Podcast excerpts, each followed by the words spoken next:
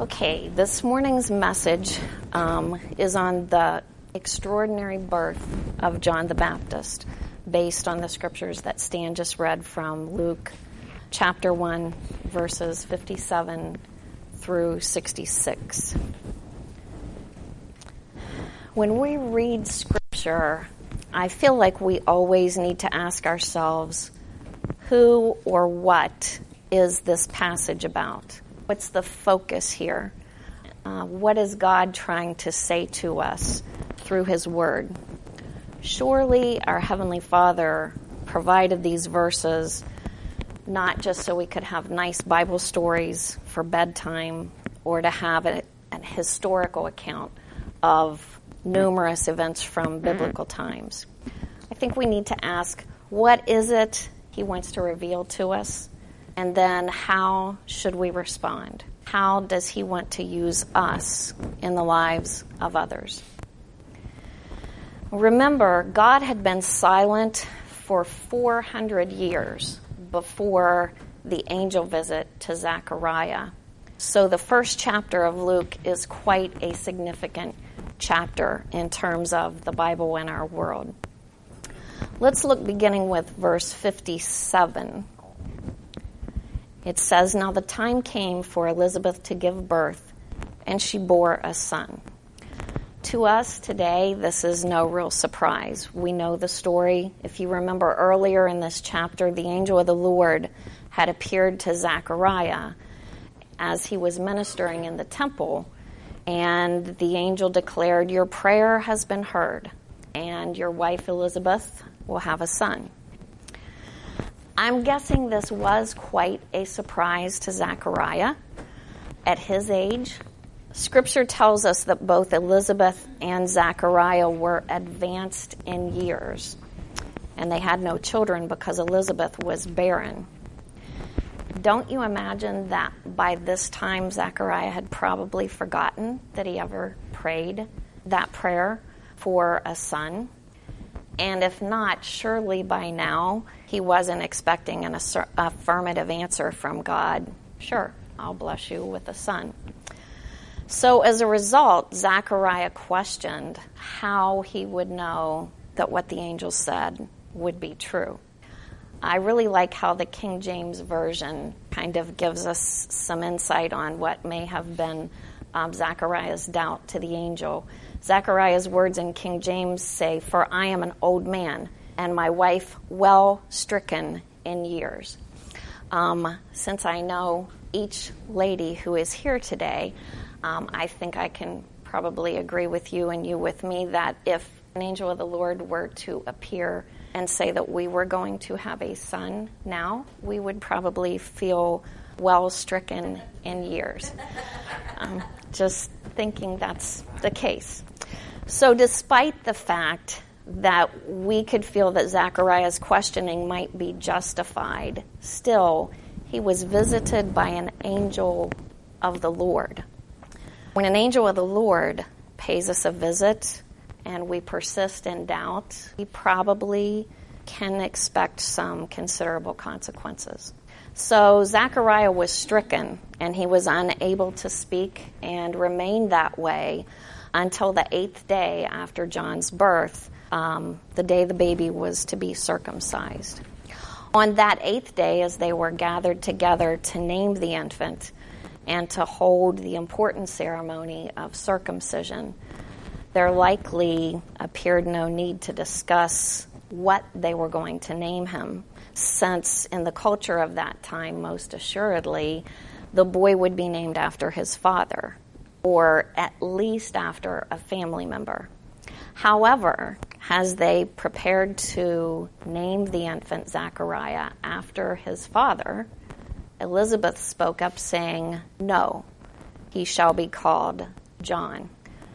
That must have come as a considerable shock to the neighbors and the friends who were gathered there. I'm guessing at that time it wasn't real common for a woman to speak up in such a manner but also that he wouldn't be named after his father didn't fit in with how they did things. It just wasn't done that way. So they must have thought surely Elizabeth is mistaken uh, or misguided at best. So they made signs to Zechariah to inquire about the baby's name. Now, notice they didn't ask him out loud, they made signs. Now, nowhere in Scripture can I find that it says Zechariah was deaf, although one source I looked at did say he was deaf and mute. Um, so I was talking to Bonnie this morning as we were getting ready, and I said, Do you remember any place where it says he was also deaf? And she said, No. So I'm thinking Elizabeth probably had them a little rattled at this point. So they're making signs to Zechariah to try to say, What is it that you want to name him? And he gave her an answer. I think sometimes we're like that. Um, God does things unexpectedly, and we think, surely that can't be what he meant to do. You know, we've always done it this way. Sometimes I've heard people say those are the seven words of a dying church. Well, we've always done it this way. Why change? When that happens, sometimes we forget what we do know is fact, and sometimes we assume that there are things that are just hard and fast rules. Yet at times, God, in quite unexpected ways, comes and breaks our hard and fast rules. And this day would be one of those times when God does just that. So Zechariah asked for a tablet and wrote the message that indeed Elizabeth was correct. His name is John. Scripture tells us everyone wondered at this. But that wonder may well have been short lived, since immediately following the proclamation of John's name, Zechariah's mouth was open, his tongue was loosed, and he spoke. And what were his first words? If you look at the passage, it tells us what his first words were. We're told that he spoke blessing God. Think of that. Zechariah spoke blessing God. He didn't speak in anger, he didn't complain, he didn't refuse to name him John instead of after himself, as the angel had said. Rather, he spoke blessing God. He could have spoken any number of things after more than nine months of silence, but he chose to bless the Lord. I well remember one year I prayed asking God to help me speak less and listen more. Some of you may relate to praying something and then later realizing that maybe wasn't the smartest prayer you've ever prayed because sometimes um, God answers what we ask. And He did with me on that occasion. Shortly after praying that prayer, I began struggling with a situation that I've never experienced before and really hadn't expected to experience. And during that time of struggle, I really had no desire to talk less, no desire to listen more, no desire to be still. Um, I just wanted to speak out firmly and tell people the way things were and the way they should be, at least based on what I thought. Um, and my desire to do that was not based on anything I read in Scripture saying, really just tell them how it is. Um, it wasn't because I felt the Lord leading me to do that. Um, I really think in retrospect that my desire to do that was because I doubted God.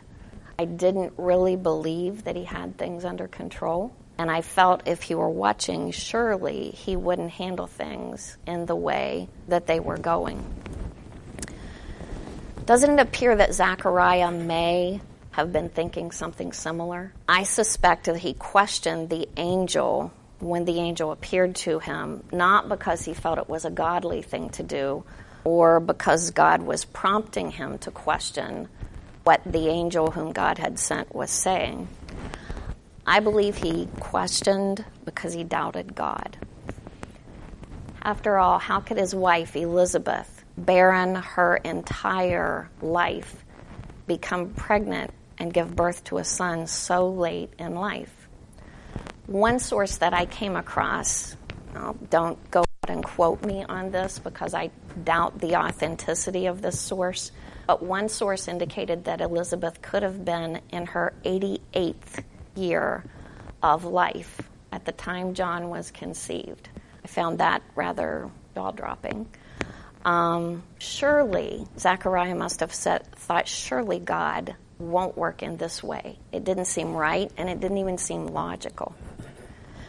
During the period of my own trial, right after I had asked God to help me speak less, listen more, um, he didn't strike me unable to speak, although that might really not have been a bad idea. But time and time again, he impressed upon me a few simple words from Psalms Be still and know that I am God. And as I strained to be still during that time, everywhere I looked, I was driving into a camp one evening, and on the car in front of me was a sticker. I've never seen one like it before, never seen one like it since, but it said, Be still and know that I am God. Um, I was walking into the sanctuary at a church, and right above the entrance doors, it had never been there that I recalled. It said, Be still, know that I am God. And even there was a sign in a store, which I actually bought and have in my kitchen now, and it said, Be still and know that I am God. Zechariah was also called to be still for a period of time. And much as I felt during my struggle, I imagine he may have wanted to argue with God, to cry out, to complain during those nine months of silence.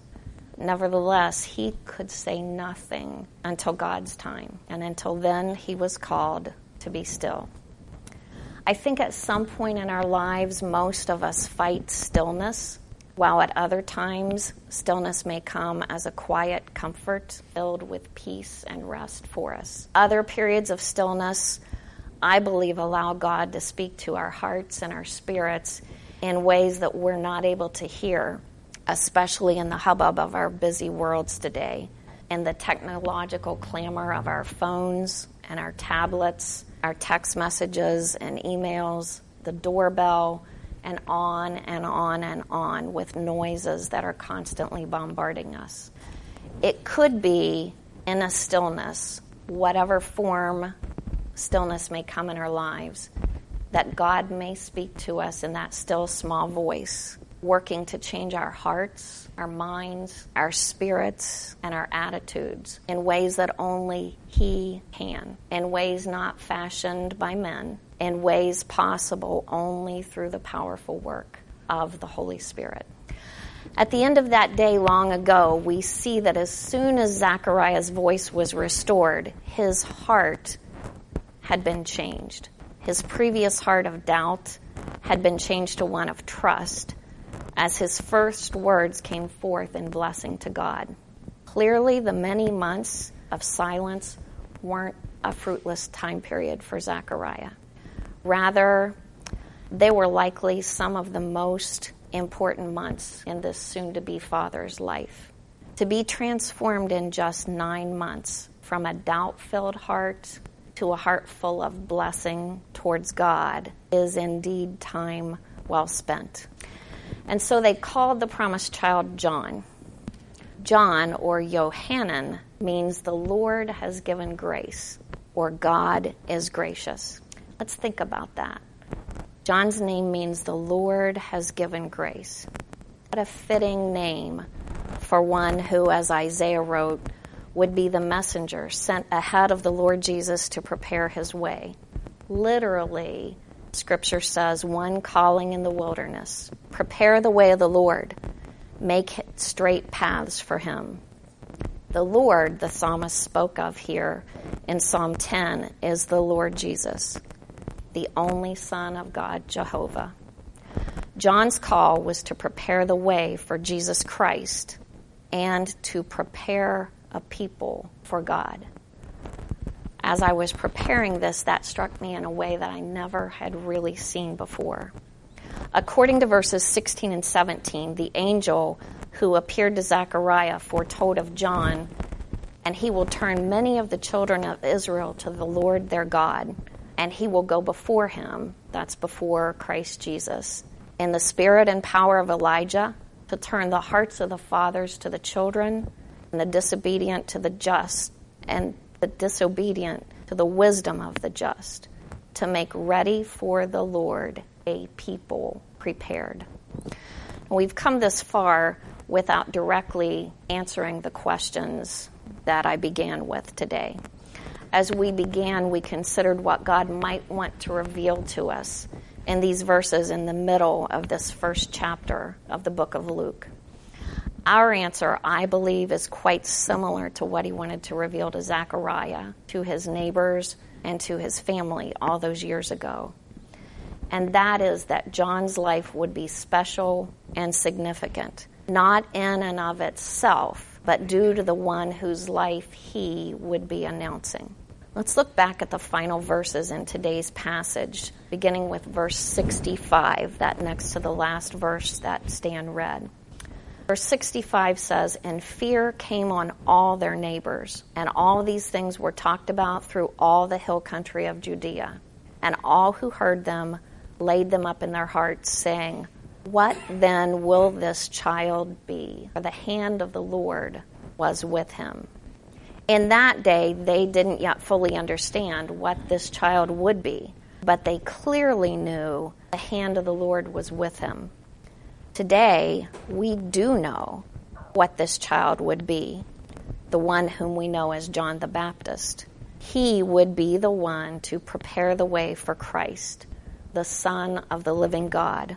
John was the one entrusted with heralding the one who would become the Savior of the world our Savior, the one who was and is the good news. You see, John's message focused on sin and repentance, but the one who followed John, Jesus Christ, proclaimed himself as the one who would save us, his people, from our sin.